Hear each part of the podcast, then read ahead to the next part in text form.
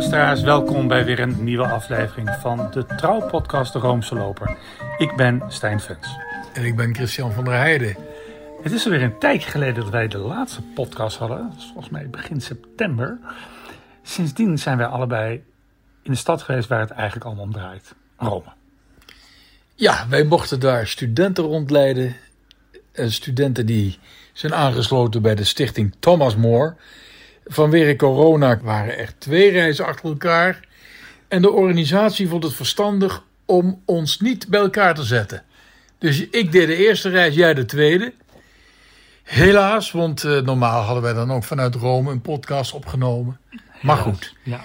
Nou, wat leuk is, is dat uh, wat ik dus weer merkte, dat ik als uh, ervaren Vaticaankenner natuurlijk volste met allerlei vooroordelen. Ja. Over deze, over gene. En daar hebben die jongeren helemaal geen last van. Die staan er eigenlijk wel vrij onbevangen in. Eigenlijk dat hele, die hele kerk, en die zo verschrikkelijk aanwezig is in Rome, toch een beetje door, door andere ogen gaan zien. Met wat meer relativering. En misschien toch met wat minder vastgestelde oordelen die ik zo in de loop der jaren heb ontwikkeld. Dat vond ik toch wel aardig eigenlijk. En je komt gek genoeg ook op, uh, op plekken waar je anders nooit zou komen, omdat het onmogelijk is of omdat je niet op het idee zou komen. Zo heb ik een ontmoeting gehad met drie jonge Jezuïeten. Uh, twee uit Amerika, die waren net begonnen met een studie in Rome. Die woonden eigenlijk naast de kerk van de uh, Jezus. Dus eigenlijk dicht bij de vertrekken waar Ignatius zelf in Rome gewoond had. En uh, die vertelde een beetje hoe hun roeping was gekomen, wat, ze, wat hen aantrok in de Jezuïeten. Maar er was ook een Jezuïet bij uit Birma. Myanmar. Myanmar, moet u tegenwoordig zeggen. En die vertelde dus dat hij weer, had hij in het onderwijs gewerkt. En die vertelde zomaar dat hij vijfentwintig vrienden en kennissen gewoon kwijt was. Die waren gewoon doodgeschoten bij die onrusten daar. En uh, tien leerlingen van hem die waren nu in het oerwoud, want die hadden zich aangesloten bij de, het rebellenleger. En wat ik heel aardig vond is dat die twee Amerikanen, die kwamen van de, die zijn vrij, vrij luxe opgevoed. En die vinden eigenlijk dat leven daar in Rome vrij eenvoudig. Een eenvoudige kamer met een bed. En die uh, Jezuïet uit Myanmar, die vond het eigenlijk al helemaal luxe. En schaamde zich ook een beetje voor die luxe. Want hij komt uit een, een land waar het allemaal niet zo uh, dik op de boterham ligt. Nou, dus dat soort dingen vind ik aardig aan zo'n reis. En die jongeren, die zijn, die zijn eigenlijk ontzettend open voor, die, uh, voor zo'n van die roepingverhalen. Niet dat ze zich allemaal massaal volgende week bij de Jezuïeten melden, maar um, zijn misschien minder um, uh, hoe zeg je dat, va- vaststaand in hun oordeel dan, dan ik zelf eigenlijk. En dat vind ik eigenlijk wel leuk. Ja, ik ben ook op een plek geweest, daar was ik nog nooit geweest, namelijk bij de Sterrenwacht van de Jezuïeten in Castel Gandolfo. Ja. Die wordt eigenlijk niet meer uh, zo gebruikt als professionele sterrenwacht, ook vanwege lichtvervuiling. Uh, In Castel Gandolfo. Maar uh, er zijn nu amateurs die, uh, die werken daar. En natuurlijk ook uh, wel wat wiskundige arbeid verricht. En een van die wiskundigen, een Jezuïet, die heeft ons daar rondgeleid. Dat was werkelijk ontzettend leuk. Ja. En ik ben voor het eerst in mijn leven uh, bij de Congregatie voor de Geloofsleer geweest. Dat hadden we ook te danken aan uh, Monseigneur Everard de Jong. Die heeft ons daar naar binnen geleid. En daar werden we zelfs toegesproken door de prefect van de congregatie, de Jezuïet, de Spaanse Jezuïet, kardinaal Ladaria. Dat vond ik ook wel bijzonder. En voordat we daar naartoe gingen, moesten we natuurlijk een Green Pass overleggen. Anders kwamen we sowieso Vaticaanstad niet binnen. Maar er was één student bij, dat was een beetje een antivaxer. En ja, je weet hoe ik over antivaxers denk, maar dit was een zeer sympathieke jongeman. En die was in één keer niet bij onze groep. Toen dachten we, nou, hij zal wel zo aansluiten, of misschien heeft hij geen Green Pass, dat, dat zijn bewijs niet geleverd kan worden dat hij, dat hij negatief is, afijn. Dus wij gaan door de Zwitserse Garde, staan daar een tijdje in de rij om naar binnen te gaan. En we komen die koer daarop. En wie komt er van de andere kant naar ons toegelopen? Dezelfde jongen uit Wageningen, student meteorologie uit Wageningen.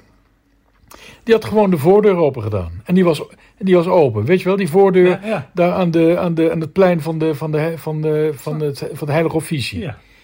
Dus die voordeur was gewoon open. Die probeerde hij. Kijk, dat is nog eens een, uh, iemand die out of the ja, box denkt. Ja. En die, en die loopt zo naar binnen. Met andere woorden, Vaticaanstad is zo lek als een mandje. Ja. Wat, ik, wat ik trouwens ook nog mooi vond, wat ik toch maar heb gedaan, is er was de mogelijkheid om 's avonds de Vaticaanse Musea te bezoeken. Nou, die collectie heeft 's avonds toch Een... Ook weer dankzij de Jong. Uh, ook uh, dankzij uh, Monsieur de Jong. En dat, had, dat heeft toch... 's avonds heeft dat mu- museum... Of hebben die musea, moet je eigenlijk zeggen, toch een enorme bekoring. Omdat die schaduw, en dan lopen jullie in de, in de, aparte, in de, in de stansen van Raphaël. En dat, dat maakt allemaal prachtig. Mooi vind ik nu dat ze eigenlijk nog steeds willen dat je niet meteen in één lijn doorloopt naar die Sixtijnse Kapel. Dat eigenlijk wil iedereen daarheen. Dat is de Heilige Graal. Maar dus, ze hebben dus een deel van de route nu door, hè, al een tijdje door de uh, collectie moderne kunst heen geleid. En daar hangen schitterende dingen. Daar hangen Dali's. Daar hebben we een Van Gogh. En het beroemde portret, eigenlijk een, ja, een beetje een, een, een karikatuur van Francis Bacon. Van het beroemde portret dat Velasquez maakte van Innocentius de tiende. En dat elders in Rome te zien is. En het is me toch gelukt om een paar van die studenten tegen te gaan en zeggen: kijk daar even naar. Maar ja, uiteindelijk is toch iedereen daar geïnteresseerd in dat ene bordje Sixtijnse Kapel. Maar als je daar bent, ja, het, blijft, het blijft natuurlijk wel indrukwekkend.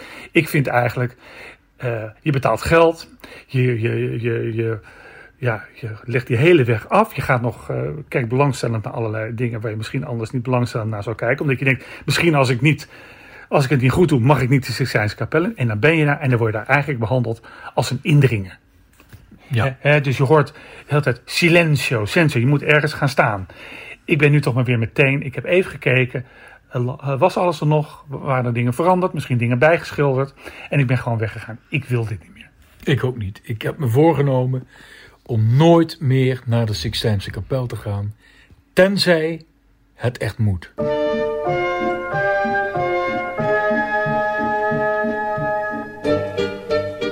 Misschien toch wel aardig om even te zeggen dat we voor, voor het eerst sinds hele lange tijd deze podcast opnemen bij jou thuis.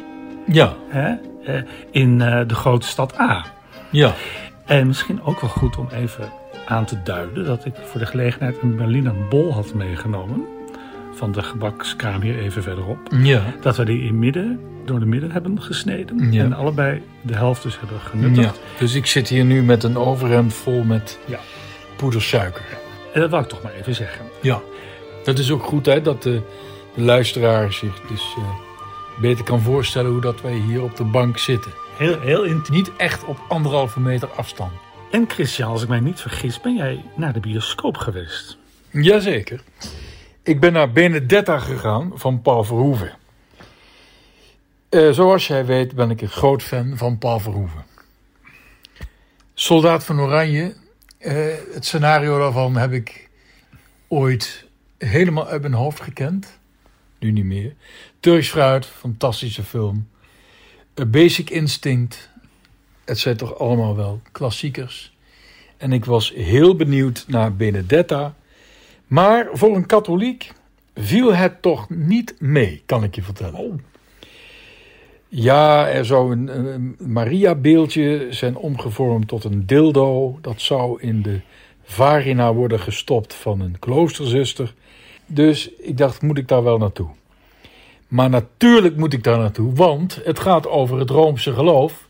En wij, vind ik, hebben de plicht om eigenlijk alle cultuurproducten die over het Roomse geloof gaan, in ieder geval te bekijken of aan te horen. Ja, ik, ik heb, ben dus nog niet geweest, dus ik ben zeer benieuwd naar jouw verslag. Ik voel me er toch ongemakkelijk bij om daarheen te gaan. Gek. Ja. Ja? Ja. C'est Jésus qui m'a fait ça. Les stigmates. Jésus-Christ a choisi notre bienheureuse sœur. Santa Benedetta. Benedetta. Vous me trouvez trop prompt à croire à ce miracle? Je pense que vous n'y croyez pas du tout. Prenez-moi! Prenez-moi! Tu t'appelles comment? Sœur Benedetta, et toi? Bartholoméa. Je vais y tomber. Sœur Benedetta? C'est Dieu qui a placé cette jeune fille sur ton chemin. Mais il faut qu'elle soit dirigée d'une main de fer que je n'ai pas. Dieu te guidera. Bartholoméa a-t-elle fait quelque chose qui vous est fâché? Non. Avez-vous de l'affection pour elle? Ce qui se passe ici est un blasphème. Ceux qui comptent le savent déjà. Si cette sœur est coupable du blasphème dont vous l'accusez, elle ira au bûcher. Mais des accusations extraordinaires exigent des preuves extraordinaires. Je sais pas comment Dieu fait arriver les choses. Je sais seulement qu'il accomplit sa volonté à travers moi. Tu dois faire des aveux complets. Oh, sacrilège! Renonce à ta vanité. Oh, à vous! On ne comprend pas toujours les instruments de Dieu. Peut-être a-t-il mis Benedetta en transe, ou bien Dieu nous a envoyé une folle qui débite des sottises pour servir ses desseins. Ik moet je eerlijk zeggen, ik vond het een geweldige film.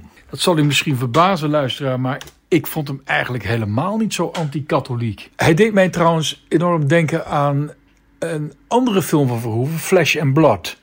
Dat is een hele slechte Verhoeven trouwens. Die gaat over, uh, over een tijd in de middeleeuwen. Het speelt zich ook af in Italië, net zoals uh, Benedetta. Benedetta speelt zich af in Toscane in de zeventiende eeuw in het uh, plaatsje Pescia. Stel nou, jij weet niet dat dit een film van Paul Verhoeven is. Jij wordt buiten jouw weten om, buiten jouw wil om, zo'n bioscoop in gaat doen. Jij gaat kijken, wat is dan een, een scène uit die film dat je denkt, ja, daar herken ik die film aan, onmiskenbaar Paul Verhoeven. Oh, dat vind ik een leuke vraag. Dus ik, ik, ik weet niet dat Verhoeven een nieuwe film heeft uitgebracht. En ik kom uh, voordat de credits worden getoond binnen. Uh, oh ja, dan denk ik wel dat ik het weet. Uh, er is een scène die speelt zich af in de latrine van het klooster. Wat is er aan de hand? Benedetta Carlini, dat is een uh, meisje van een rijke man. En die wordt een uh, vrouwenklooster uh, uh, binnengebracht. Daar wil zij intreden en ze groeit op. Ze is achttien plus. En dan is haar familie ook bij haar op bezoek. En dan komt er in één keer een jonge vrouw aan. Die klopt aan de kloosterpoort. Zij heet Bartolomea. En die zegt, laat me binnen, ik wil intreden. Ja, maar je kunt niet zomaar intreden zo'n klooster. Want dan moet je een bruidsschat meenemen. Die Bartolomea is het slachtoffer van incest. Haar vader die gebruikt haar. Haar broers die hebben allemaal met haar uh, seks gehad. Met andere woorden, een behoorlijk slachtoffer. En Benedetta, de hoofdfiguur, heeft medelijden met haar. En die smeekt haar vader. Betaal jij dan haar bruidsschat? Nou, dus Bartolomea komt het klooster binnen.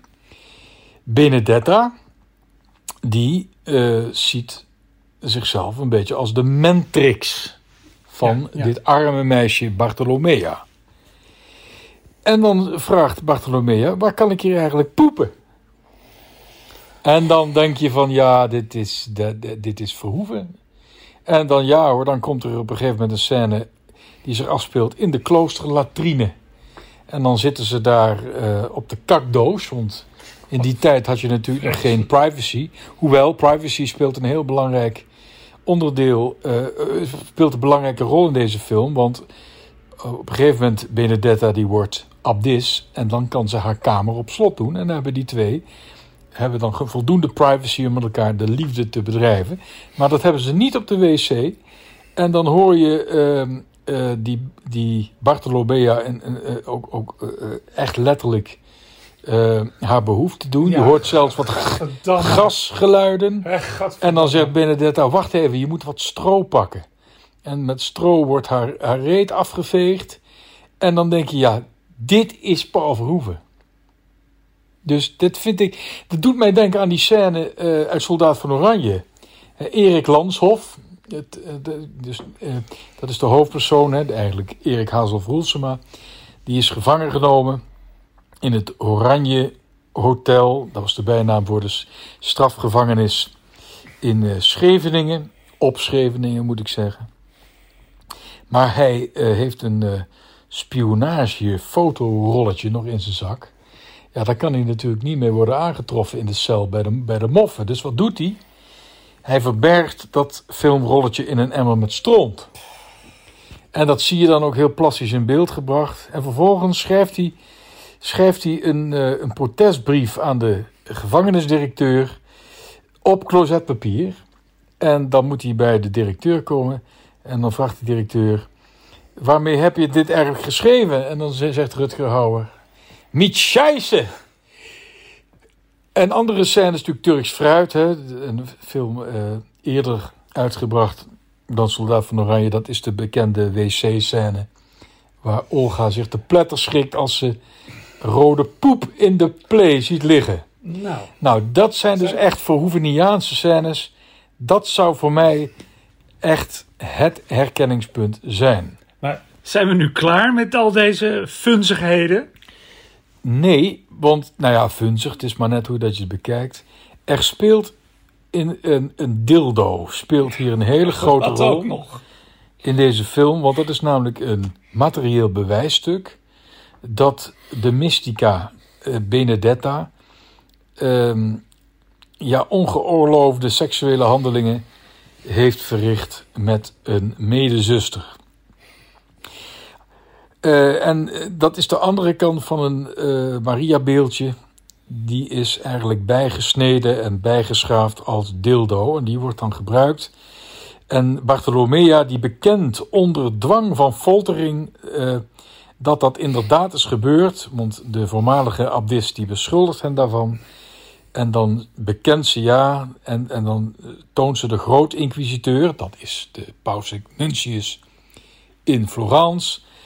Laat ze zien uh, waar dat ligt. Ze heeft ze namelijk verborgen in een grote Bijbel.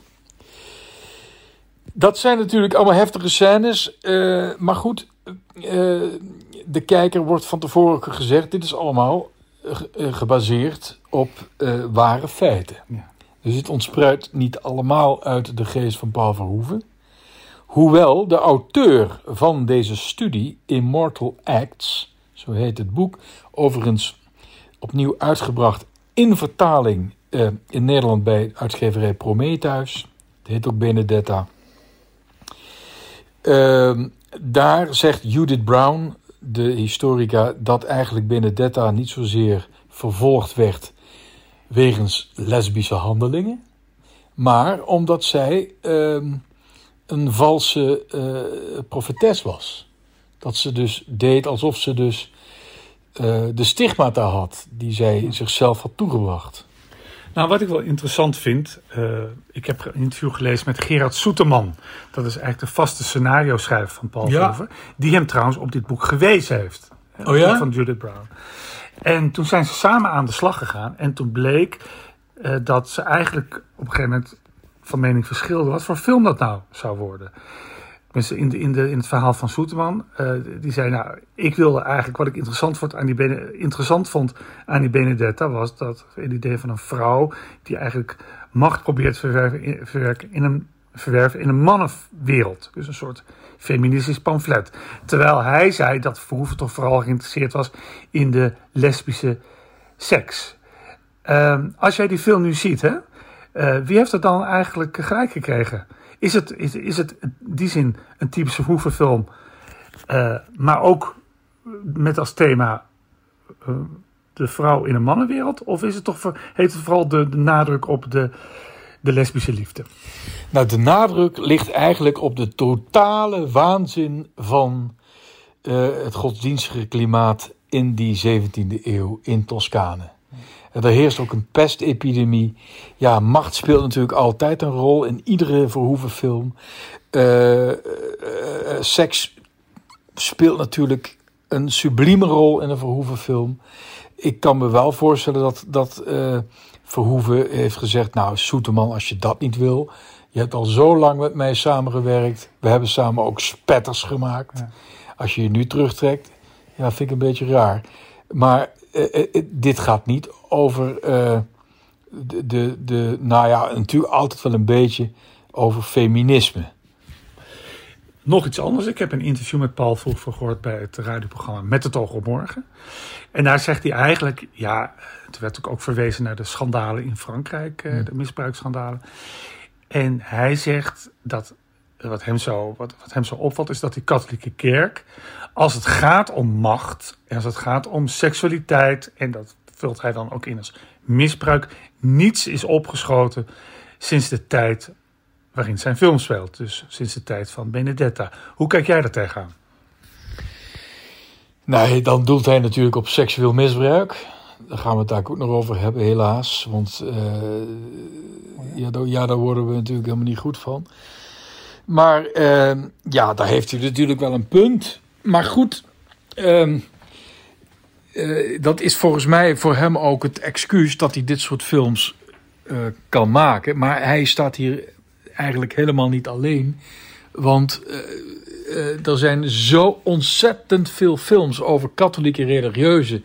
Die worden uitgebuit uh, uh, door, door sadistische nonnen.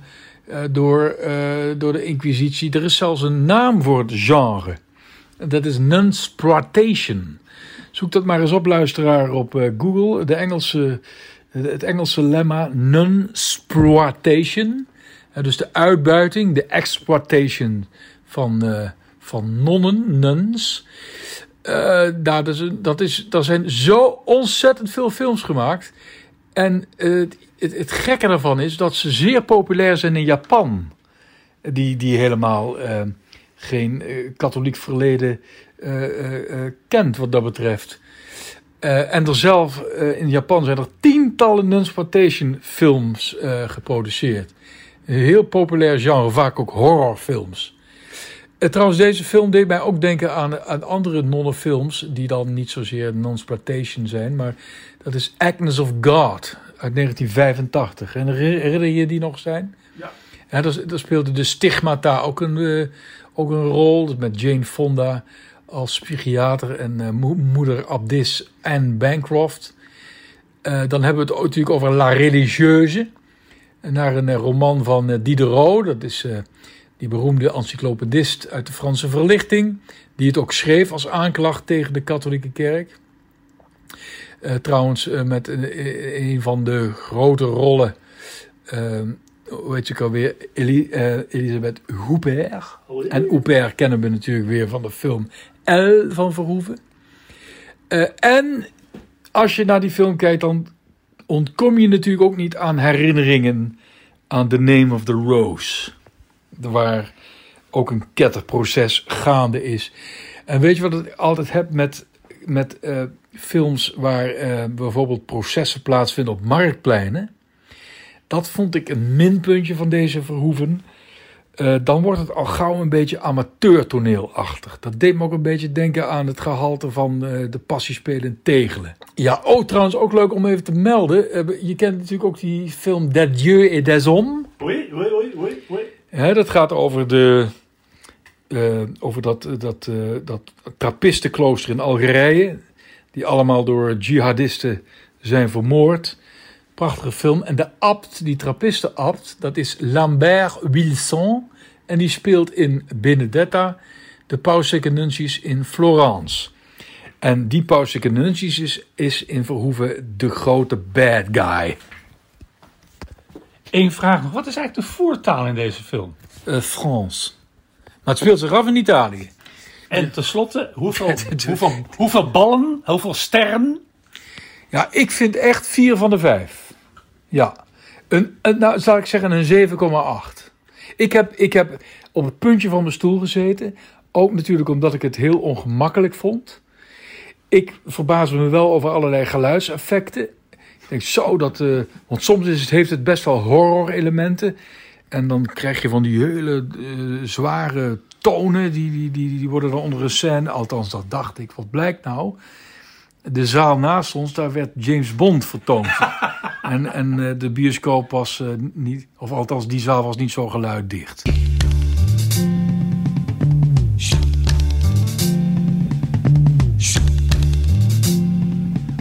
Je zou kunnen zeggen dat Paul Verhoeven de katholieke kerk aanklaagt.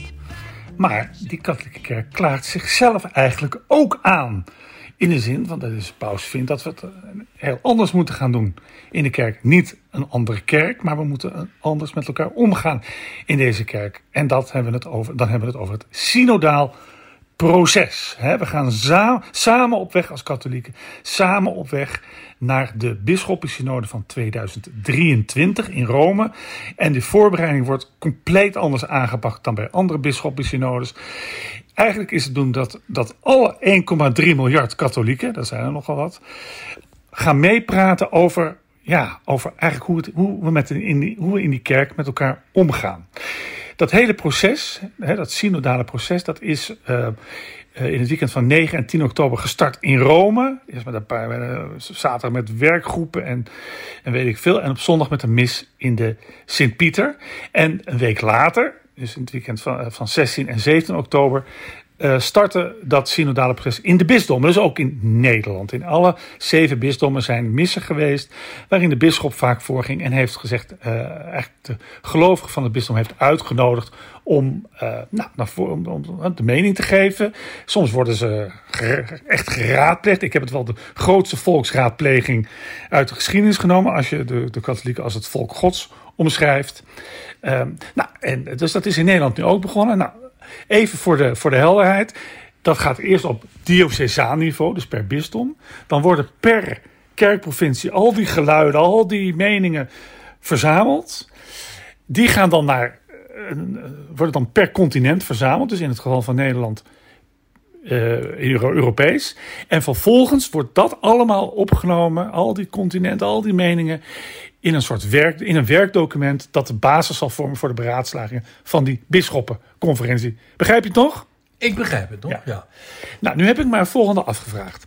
Stel, ik ben, ik heet Willy en ik ben katholiek en ik woon in de prachtige Brabantse plaats Helmond. Ik heb daarover gehoord, over dat synodaal proces. Ik weet niet precies wat synodaal betekent. Maar goed, ik denk, nou ja, er is me de afgelopen veertig jaar helemaal niets gevraagd. He, niet over de nieuwe pastoor, of, of, of, de, of de kerk, of die en die en die kerk wat dicht moet. Dus weet je wat, dacht ik, ik ga erop in. Ik ga naar zo'n avond, daar zit de pastoor, daar zitten een paar mensen in een mooi zaaltje. Er, zit, er is lekkere koffie, er is thee en iets voor beide koffie en de thee. Vervolgens wordt mij gevraagd wat ik nou vind. En dan zeg ik, weet je, ik vind eigenlijk, ik vraag me wel eens af, heeft de katholieke kerk wel priesters nodig? He, kunnen we dat gewoon niet allemaal op een andere manier oplossen? Nou, dat wordt gezegd. De pastoor schrijft er mee, want de bisschop van Den Bosch heeft gezegd, alles is welkom. He, dus alles, we nemen alles mee. Nou, dan vraag ik me af, je zou het eigenlijk kunnen voorstellen als een soort, soort, soort jurk die je volgt door de hele wereld. Wat, wat gaat daar nou mee gebeuren? Dus die Willy, Willy uit Helmond heeft gezegd, hebben we priesters nodig. Dat gaat dan in de, in de tombola van die parochie.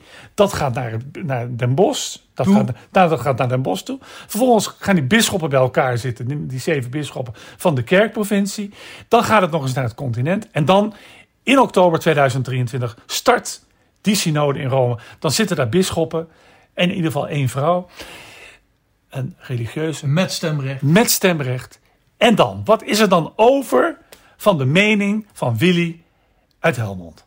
Ja, maar die mening was een vraag. Hebben we priesters nodig? Nee, dan zal ik het, zal dat is een slechte vraag, want is, dat staat gewoon in de catechismus. Ja, maar zal, ja, het antwoord is ja. Nou, dan, zal ik, dan zal ik het anders zeggen. Willy, ik ga ik Willy een beetje boetseren. Willy vindt gewoon dat er geen priesters meer nodig zijn in de katholieke kerk.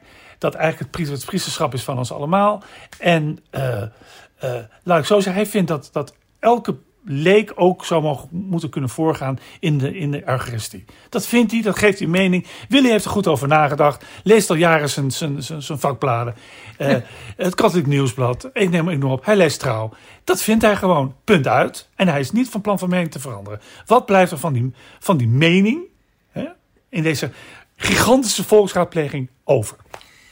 Ja, dat weet ik ook niet, uh, want ik, ik, ik, ik ga er niet over, maar wat ik wel gelezen heb in de vakbladen, dat er ook een proces van onderscheiding komt. Uh, onderscheiding is het uh, toverwoord van Paus Franciscus en, en alle die hem dierbaar zijn. Uh, dus ja, ik denk dat een dergelijke mening dan wordt wegonderscheiden. Ja, kijk, en het mooie is dat Uh, als je, als je, dus dat, uh, dat hele proces heeft dus ook zijn aanvang genomen in de bisdommen. Als je nou kijkt wat die bisschoppen daar ge- gezegd hebben, dat blijft ook een beetje vaag. Want het gaat om onderscheiding der geesten. Het gaat eigenlijk om wachten wat de, de Heilige Geest ons influistert. Mm. Ja, dat, die Heilige Geest is al iets, iets mysterieus. Nou, dus, en dus, dus het, het, het, het, het gevaar van een zekere vaagheid en een enorme vrijblijvendheid ligt op de loer. Bijvoorbeeld uh, bisschop Everard de Jong, de hulpbisschop van uh, Roermond, heeft bij de opening van dat synodaal proces in, uh, in het Limburgs gezegd: subtiel luisteren. Dat is wat Paus Franciscus van ons vraagt. Dat, hè, um, deze synode gaat over dienend leiderschap. En dat begint met goed luisteren om vervolgens, jij noemde het al, de geesten te kunnen onderscheiden. Maar kijk, dus dat is eigenlijk wat je, wat, ik, wat je kan zeggen, is dat dat hele synodale proces zet zich eigenlijk af tegen hoe er in de wereld beslissingen eh, worden genomen. De paus heeft niets voor niets gezegd. Hè, eh, dat het, hij heeft zelfs gewaarschuwd dat het niet om inspraak gaat. Hè. Hij heeft gezegd, ik herhaal dat de synode geen parlement is. Dat de synode geen overzicht van mening is. De synode is een kerkelijk moment en de hoofdrolspeler van de synode is de Heilige Geest. Als er geen geest is, zal er geen synode zijn. Ja, dat, dan leg je eigenlijk de handen van het hele proces in iets wat ongrijpbaar is. Dat vind ik niet erg, maar dan vervolgens komt dat hele proces, dat zich dus gecentreerd is om iets wat een mysterie is, wat ongrijpbaar is, wat je, waarvan je maar van moet wachten of het tevoorschijn komt. Dat leg je dan toch in de handen van een synode, een instituut, dat uiteindelijk in zijn besluitvorming werelds is. Namelijk, meeste stemmen voor. En dat begrijp ik niet. En dat vind ik het kromme er eigenlijk aan. Nou, niet, het, uh, geen, uh, men werkt niet zozeer met absolute meerderheden, maar men streeft naar consensus. Hè? Ja, maar er wordt wel, er wordt wel gestemd. Ja, daar wordt wel gestemd. Ja, ja. Dat, dat klopt. Maar dat gebeurt alleen uh, onder bisschoppen, maar niet onder de leken. Nee, nou ja, goed. Dus, dus... Nee, dus die stem van Willy, uh, waar je het net over ja. had, uh, je vraagt je af uh, welke zwaarte krijgt zo'n stem. Uh... Nou, ik denk van uh, vrij licht. Vrij lichte, ja. Een vrij lichte zwaarte, om het zomaar, ja. om het zomaar te zeggen. Maar inderdaad, in jouw interview met uh, bisschop de Korte zei hij van iedereen die kan mij een mailtje sturen. Ja. Wat is zijn e-mailadres? Um, ik denk niet dat ik zijn persoonlijke e-mailadres... Uh... Nee, nee, maar ik neem aan als hij dat zegt dat, dat, dat we dan ons kunnen vervoeren bij het bisdom. Nou ja, ik denk dat is bisschop als... van Den Bosch at bisdom denbosch.nl. Ja, ik, ik denk dat het zoiets zal zijn. Ja. Maar kijk... Uh, Er worden enerzijds worden de verwachtingen gewekt van elke mening telt. Er worden zelfs niet-katholieken geraadmerkt. Dat ik denk, ik, nou ja, die, hebben, die laat zich al jaren niks, niks gelegen leggen aan de pracht van het katholiek geloof. En nu mogen ze meepraten. Vind ik ook raar. En vervolgens dus wordt de verwachting gewekt van als jij iets zegt, dan wordt dat meegenomen. Maar uiteindelijk zeggen ze er dan bij, ja, maar de bisschoppen nemen de... Nemen de uh, beslissing. Ja, omdat de kerk wezenlijk hiërarchisch is. Ja. Maar is dit dan toch niet, heeft dan dit alles dan toch niet het gevaar in zich dat het toch een soort cosmetische operatie zal worden? Van nou ja, je mag alles zeggen, maar we doen er niks mee. Ja, ik, ik, ik denk wel dat je hier een punt hebt. Ja. Ja, ja. Ja. Maar dus ja, samen op weg, op weg naar het heil, neem ik aan, naar het beloofde land. Synode betekent letterlijk ook samen op weg. En dan is er zo'n woord uitgevonden, synodaliteit. Ja. Ja. Dat vind ik een lelijk woord. Ja, maar het is, het, het is ook... Het, in mijn oren klinkt het als een heel protestants woord. Ja? Ja, die hebt de, de protestantse kerk in Nederland, afgekort P K N en niet K P N, zoals sommige mensen doen. Uh, die hebben het ook al, die hebben een synode. En kijk, ik, ik, er is bijvoorbeeld een andere zuster... kerk, of als ze misschien niet zo genoemd worden in Rome, de oud-katholieke kerk, die is al veel verder in dat lelijk, om dat lelijk woord nogmaals te gebruiken, synodale denken. Maar die hebben eigenlijk de structuur van hun kerk eigenlijk al veranderd hmm, ja.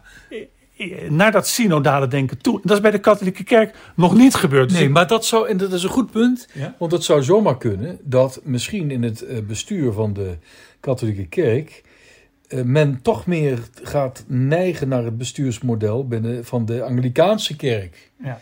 Van de Koptische kerk, van de Lutheraanse kerk. Waar bijvoorbeeld bij de Anglikanen heb je een, een, een kamer van leken. En die hebben wel degelijk stemrecht. He, dus dat de leken dus actief gaan meepraten. En dat dat ook uh, ja, een, een vaste plaats krijgt in het besluitvormingsproces. Dat, dat zou kunnen. Ja. Maar daar zijn ze wel mooi laat mee, want het Tweede Vaticaans Concilie had eigenlijk al de opdracht gegeven om die kerk synodaler te maken. Ja. En daar is uh, eigenlijk uh, alleen maar uh, van terecht gekomen dat er zoiets als een bisschoppensynode, hè, een permanent orgaan in het leven is geroepen, die om de zoveel tijd bij elkaar komen. Ja. Nou, dus kortom, ik, la- uh, ik, ben, ik ben een beetje sceptisch, maar ik laat me graag verrassen. En ik las ook ergens uh, op Twitter, ik ben even kwijt wie het gezegd heeft. Misschien was het wel Massimo Fagioli, een Amerikaans-Italiaanse theoloog die heel veel publiceert over dat hele synodale proces. Die zei, ik ben, de bisschoppen worden, hè, zijn herders, worden ze ook genoemd, en worden eigenlijk gedwongen om naar hun uh, kudde om te kijken. En misschien, zegt hij, zullen sommige herders, lees bisschoppen, wel ontdekken dat hun kudde helemaal niet meer bestaat. Dus ook interessant, van wat treffen de bisschoppen aan, overal ter wereld, uh, aan Uh, gelovigen. Zijn die gelovigen eigenlijk nog wel? Ben ik ook benieuwd naar. Ja. Heel interessant is Duitsland natuurlijk. Want daar is eigenlijk los van de Wereldkerk een, een eigen synodaal proces op gang gekomen. Dat, dat noemen ze ook uh, de synodale weg. Eigenlijk een beetje dubbel op. Hè, want uh, het woord weg zit al in synode, hodos. Maar goed. En daar gaat men het hebben over vier thema's. Kijk, dan weet je wel waar je aan toe bent. Uh, die vier thema's zijn macht, de vrouw in de kerk, seksualiteit en het celibaat. Maar bij dit uh, synodale proces van de Wereldkerk, in Duitsland noemen ze dat ook de Weltsynode, daar hebben we eigenlijk helemaal geen programma. Het gaat over synodaliteit. Ja, nou, maar wat wel, er dan uit moet komen. Er is wel een handreiking gepubliceerd. Hè? Dus, die staat ook op de site. Ja, maar van... er is geen vast... Nee, nee, nee, nee, nee. En die handreiking is eigenlijk een soort uh, handrei... handreiking. Hoe zet je zo'n gesprek op touw over dit toch enigszins vage thema? Ja, en dit, dat gaat ook alle kanten op. Dus ik, ik wens de gespreksleiders in die diverse bisdommen veel succes toe. Want het lijkt me nog niet gemakkelijk om over iets ongrijp... Iets, iets wat vaag is en bovendien... dat je wacht op iets ongrijpbaars, een gesprek op touw te zetten. Dus, maar nog kortom, ik laat me graag verrassen. Geest, kom over mij.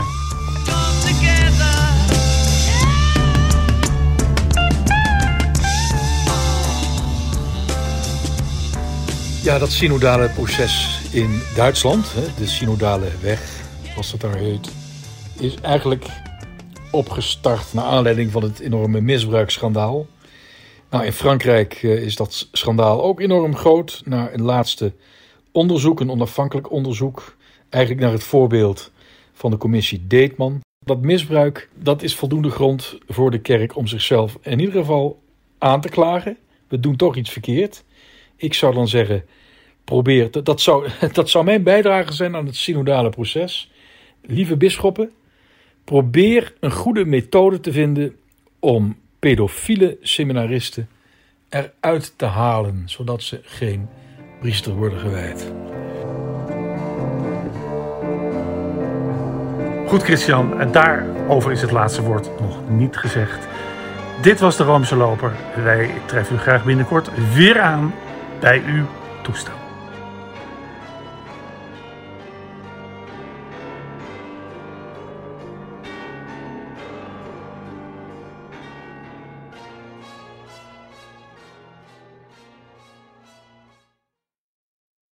We worden dagelijks overladen met overbodige informatie. En het is moeilijk de zin van de onzin te scheiden. Daarom vertrouw ik op echte journalisten in plaats van meningen.